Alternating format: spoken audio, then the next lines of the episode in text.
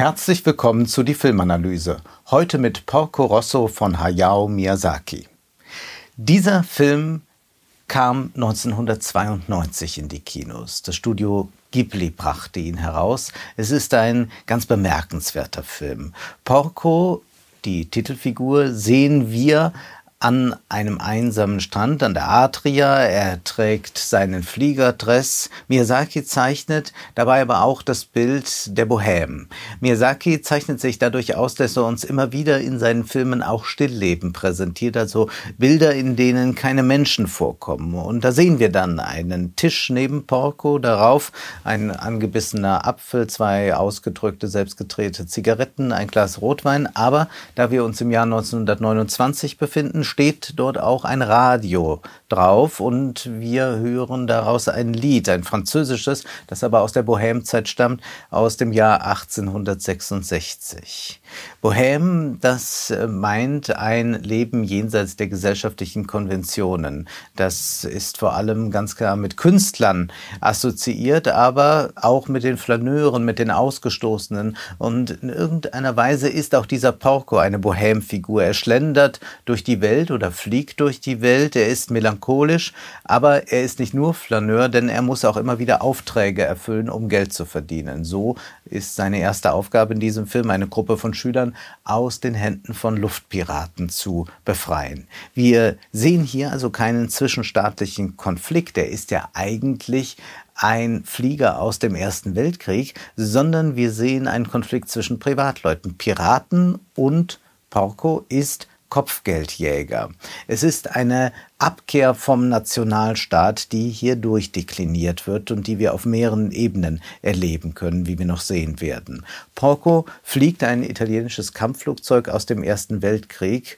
Er trägt zwar eine, einen Fliegeranzug, aber keine Uniform mehr, sondern wenn er sich in Gesellschaft bewegt, dann trägt er einen beigefarbenen Trenchcoat, ein deutliches Zeichen für den Film Noir. Wir sehen sofort Humphrey Bogart und andere vor uns. Sein Antipode ist hier auch nicht direkt der Staat, sondern es ist Curtis, ein Amerikaner, der aber auch nur von den Luftpiraten als Fliegerass angeheuert wurde, um gegen Porco zu kämpfen.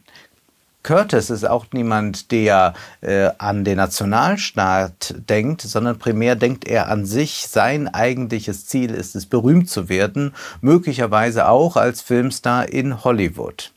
Alles trifft sich dann in Ginas Bar. Die Barbesitzerin singt dann wieder dieses Lied aus dem Radio und es ist die Atmosphäre wie in Rick's Bar. Natürlich ist Casablanca die Folie für diesen Film.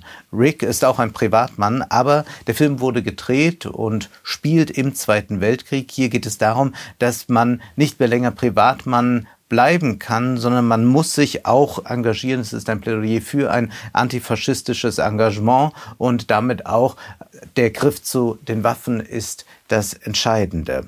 Bei Porco Rosso ist es anders, denn wir sind in einer anderen Zeit. Der italienische Faschismus unter Mussolini ist schon da, und bald wird dieser Faschismus auch anfangen, das Mittelmeer zu dominieren, aber wir befinden uns noch nicht im Kriege. Miyazaki zeigt uns eine Übergangszeit, in der der Rückzug ins Private noch möglich scheint und er versucht uns aufzumachen, dass es eine faire Sphäre geben könnte außerhalb des Politischen, wo man sich gar nicht mehr von äh, derlei Ideologien schnappen lässt. Porco, der im Ersten Weltkrieg als Marco Rossellini als Fliegerass bekannt wurde, hat eine Verwandlung durchlaufen. Der Krieg macht etwas mit einem und er hat einen Schweinekopf. Der Film ist ruhig erzählt. Zwar gibt es Action-Szenen in den Lüften, auch ein großes Finale, aber es überwiegt eine abgeklärte, eine melancholische Stimmung. Und Dazu beiträgt auch die Musik von Joey Hisaishi. Er arbeitet mit italienischen Volksliedern hier, die breit orchestriert sind, aber auch mit elektronischen Sounds und vor allem überwiegt immer wieder Moll. Man möchte hier eine Stimmung schaffen, in der die Traurigkeit, selbst wenn gelacht wird, nie ganz abzustreifen ist. Dass wir hier einen Protagonisten mit Schweinekopf haben, bedeutet auch, dass wir es mit einer ausgestoßenen Figur zu tun haben, die sich also jetzt nicht mehr ein fassen lässt in die herrschende Ideologie, in den Faschismus. Also er ist jetzt derjenige, der dehumanisiert wird.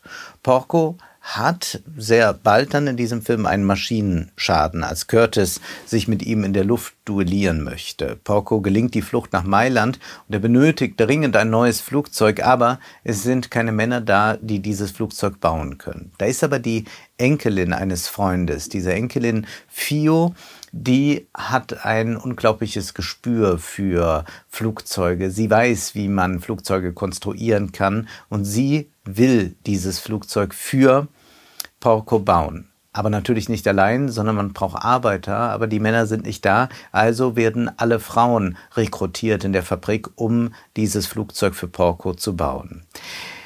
Dieser Film ist nicht darauf ausgelegt, dass wir uns einfach mit einer Figur identifizieren. Porco ist natürlich jemand, mit dem wir sympathisieren, aber wir sehen auch seinen fehlerhaften Charakter. Er tritt immer wieder als Macho auf, äußert sich sehr frauenfeindlich, aber das ist nicht die Haltung des Films, denn es sind ja die Frauen, die das Flugzeug konstruieren, produzieren. Es ist ein wie so oft bei Miyazaki, feministischer Film. Aber es geht hier nie darum, wie im aktuellen Hollywood-Kino, wie bei Disney, um ein Virtual Signaling, dass man einfach sagt, seht her, hier haben wir mal einen feministischen Film gedreht und wir wünschen uns Applaus dafür, sondern was uns eigentlich Miyazaki zeigen will, ist, dass äh, Gesellschaft ganz anders funktionieren könnte. Und vor allem will er uns zeigen, dass Charaktere sehr vielschichtig sind, dass wir eigentlich das überwinden müssen, was Disney uns immer eingetrichtert hat, nämlich dieses ganz klare gut-böse Schwarz-Weiß-Denken. So ist die Identifikation mit einer Figur zwar nie vollends möglich im Sinne von, äh, das ist die beste Figur, mit der identifiziere ich mich, aber zugleich ist sie natürlich viel näher, diese Figurenzeichnung, an der Wirklichkeit dran. Man könnte nun die Handlung nacherzählen und wird aber auch merken, dass die Handlung zwar ihren Verlauf nimmt und auch eine Linearität hat, aber dennoch scheint es diesem Film doch eher darum zu gehen, einzelne Szenen zu haben, die Stimmungen erzeugen. Und Keineswegs geht es darum, dass diese einzelnen Szenen einfach nur dorthin gelegt sind und nichts miteinander zu tun haben. Aber es geht tatsächlich darum, äh, diese besondere äh, Gefühlslage zu verstehen, sie zu verinnerlichen, sie wird auf uns übertragen.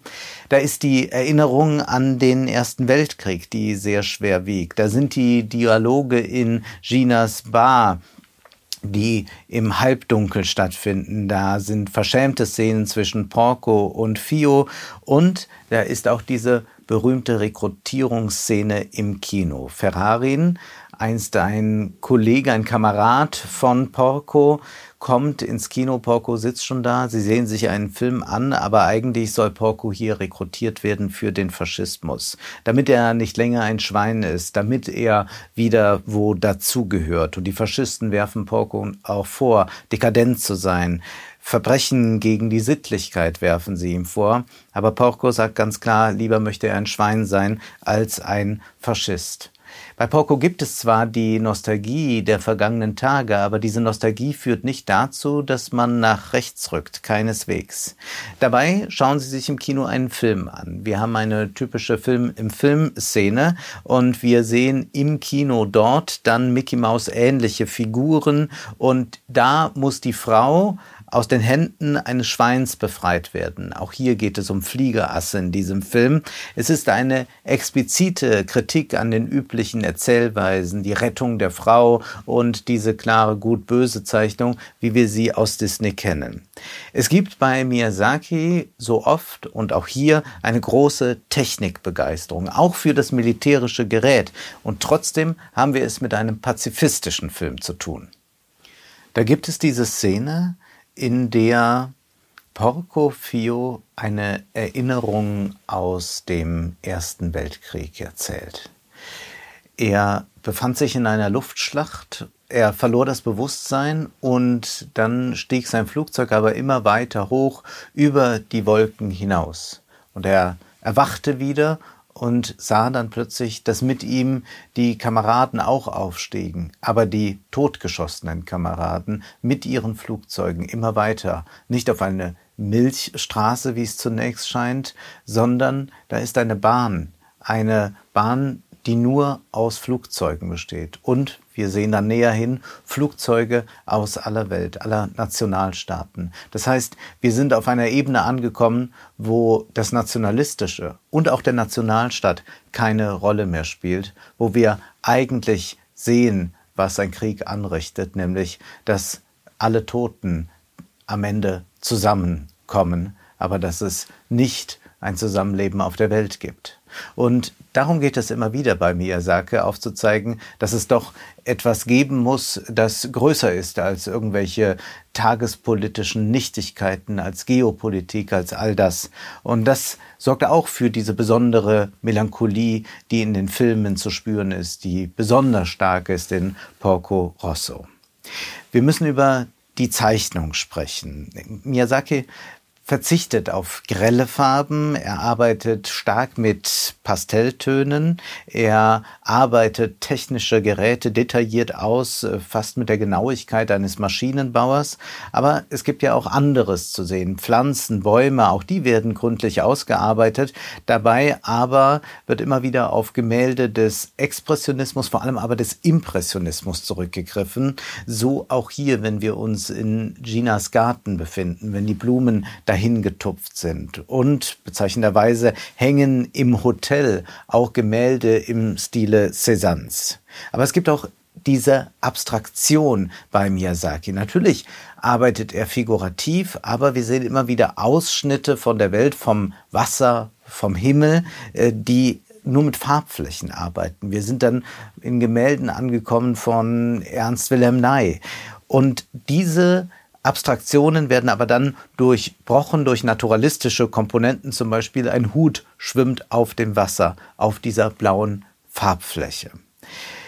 Es wird hier illustriert in diesem Film und man kann an Plakatmalerei der 30er, 40er Jahre denken, man kann sich auch das alte Casablanca-Poster vor Augen führen, aber es gibt natürlich diesen ganz eigenen Miyazaki-Stil. Es ist kein Eklektizismus, es geht nicht darum, dass er jetzt sich einfach überall ein bisschen bedient und das zusammenrührt, sondern er macht etwas ganz Eigenes damit, aber er macht doch immer wieder deutlich, er steht auf den äh, Schultern dieser Riesen. Und er befindet sich in der japanischen Zeichentrick-Tradition. Das wird besonders an den Gesichtern deutlich.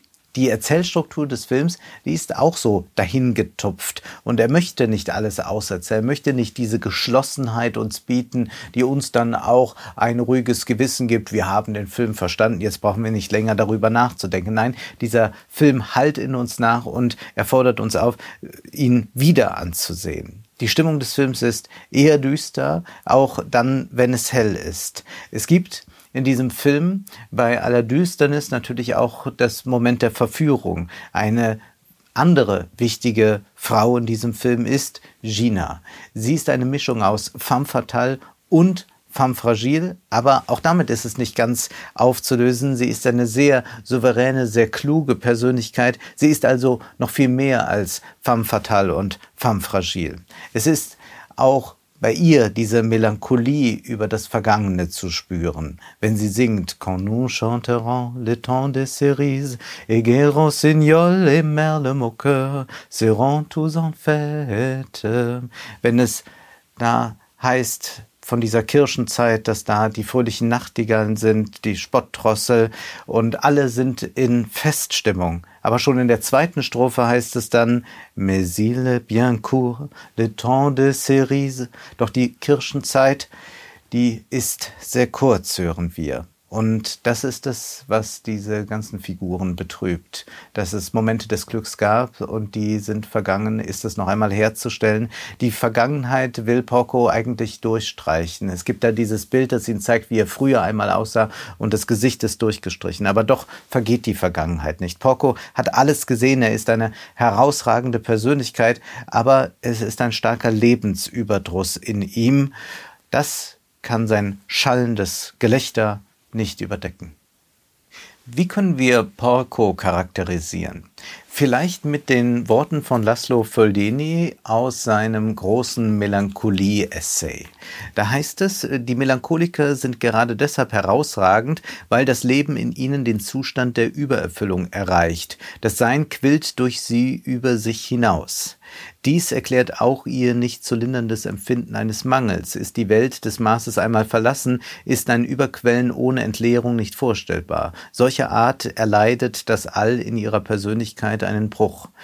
Daher stammt das Gefühl des Außerweltseins der Melancholiker, aber auch der bis zur Selbstvernichtung sich steigernde Hass. Darin sind sie stark hervorragend, aber auch am hinfälligsten. Dieser Porco war ja ein Held. Er soll auch wieder ein Held sein. Er wird von der Presse gefeiert. Er hat eigentlich alles gesehen und erlebt, aber es gibt das, was ihn dazu führt, dass er auch alles durchstreichen möchte, dass auch alles eigentlich nichts wert ist. Ihre Kraft, heißt es dann weiter, ist unendlich, da sie das Ende kennengelernt haben, doch sie sind unglücklich, zumal sie die Vergänglichkeit des Menschen erfahrend, auch das ist ja eine Erfahrung, die Poke im Krieg macht, ihr Vertrauen in das Sein verloren haben. Ihre Kraft und ihre Hinfälligkeit, ihr Unglücklichsein und ihr Heldenmut lassen sich nicht voneinander trennen. Dies führt uns wieder an den Anfang unseres Gedankengangs, nämlich zu der aristotelischen Frage nach der Melancholie der herausragenden Persönlichkeiten zurück. Aristoteles schrieb er, warum erweisen sich alle außergewöhnlichen Männer in Philosophie oder Politik oder Dichtung oder in den Künsten als Melancholiker? Oder auch die großen Flieger oder auch die großen Filmemacher wie Miyazaki. Die Melancholie ist in allen Miyazaki-Filmen präsent. Der technische Fortschritt wird zwar mit Begeisterung zeichnerisch aufgenommen, aber die ideologischen Implikationen sind es natürlich, die diesen Fortschritt auch äh, in Tod und Verderben führen können. Oder denken wir an die grundsätzliche Skepsis gegenüber all jenen Ideologien, die das Individuum abschaffen wollen, wie der Faschismus. Der Antifaschismus zieht sich ja auch durch das Werk von Miyazaki. Miyazaki will immer wieder eine Sphäre aufmachen des Privaten, nicht als Weltflucht, sondern um zu zeigen, es gibt auch andere menschliche Probleme, um die wir uns kümmern müssen. Das tagespolitische, äh, ja, die gesamte Sphäre des Politischen, die gilt es auch immer wieder zu verlassen, um zu sehen, was den Menschen doch noch ausmacht. Da ist zum Beispiel die Liebe, da ist die Sehnsucht, wie wir hier in Porco Rosso sehen. Porco ist ein Einzelgänger, der sich nicht einfügt in die Gesellschaft, aber er ist nicht einfach ein Solitär, sondern er ist ja durchaus auf die Gesellschaft auch angewiesen, nur eine Gesellschaft, die er sich aussucht und die nicht staatlich aufoktroyiert wird. Da sind die Frauen, die diese äh, unglaubliche Leistung vollbringen, diese Maschine zu bauen. Da sind Freunde, da sind Frauen wie Fio und Gina. Das Ende lässt einiges offen. Aber was hier offen gelassen wird, das sind eigentlich Reflexionsräume. Und man wird dann sich sagen, man schaut den Film ein zweites Mal, ein drittes Mal, aber auch nach mehrmaligem Sehen schließen sich diese Räume nicht, sondern sie werden eher noch größer, wie das häufig bei guten Klassikern ist. Bei Casablanca haben wir das ja auch. Was ist denn eigentlich mit Rick und Ilsa in dieser Nacht da geschehen? Lief da was zwischen denen? Man weiß es nicht, aber genau das macht den Film so faszinierend. Der Film geht folglich in unseren Köpfen weiter. Und die Party, die Siegerparty, die wird verlagert in Ginas Lokal, also dorthin, wo man auch nicht mehr diesen staatlichen Zugriff erlebt. Dort, wo man in einer halbseitenden, halbschattenden Welt für sich sein kann. Es muss also ein Jenseits des Nationalstaates geben, wird hier nochmal aufgezeigt. Und dann gibt es da diesen Kuss. Fio küsst Porco in der Hoffnung, dass er sich verwandeln wird. Sie hat ihn ja schon vorher einmal geküsst und das ist selbstverständlich das Märchenelement aus Froschkönig. Das wird auch ganz dezidiert genannt.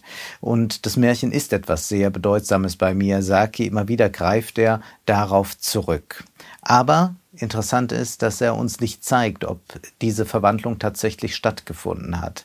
Die Figuren reagieren zwar anders auf Porcos Gesicht, aber wir bekommen das Gesicht nicht gezeigt. Verwandelt er sich wirklich wieder von einem Menschen hin zu einem, äh, von einem Schwein hin zu einem Menschen? Hat es diese Rückverwandlung gegeben? Wir wissen ja, wie sein Gesicht aussieht. Das müsste man uns gar nicht vorenthalten. Wir kennen es vom Foto, wir kennen es aus der Rückblende. Aber man zeigt uns diese Rückverwandlung nicht. Warum? Nun, Vielleicht, um zu sagen, dass sich etwas ganz anderes gewandelt hat. Vielleicht hat sich das Gesicht gar nicht verwandelt von Porco, sondern Curtis Blick und unserer Blick und der Blick der anderen Figuren auf Porco, der ist nun ein anderer geworden. Dieser Blick erkennt in dem Schweinegesicht den Menschen. Und mit anderen Worten heißt das, wir schauen nicht länger, sondern sehen. Das war die Filmanalyse mit Wolfgang M. Schmidt. Ihr könnt den Podcast finanziell unterstützen. Entweder unter www.paypal.me-filmanalyse oder unter der in der Beschreibung angegebenen Bankverbindung. Vielen Dank.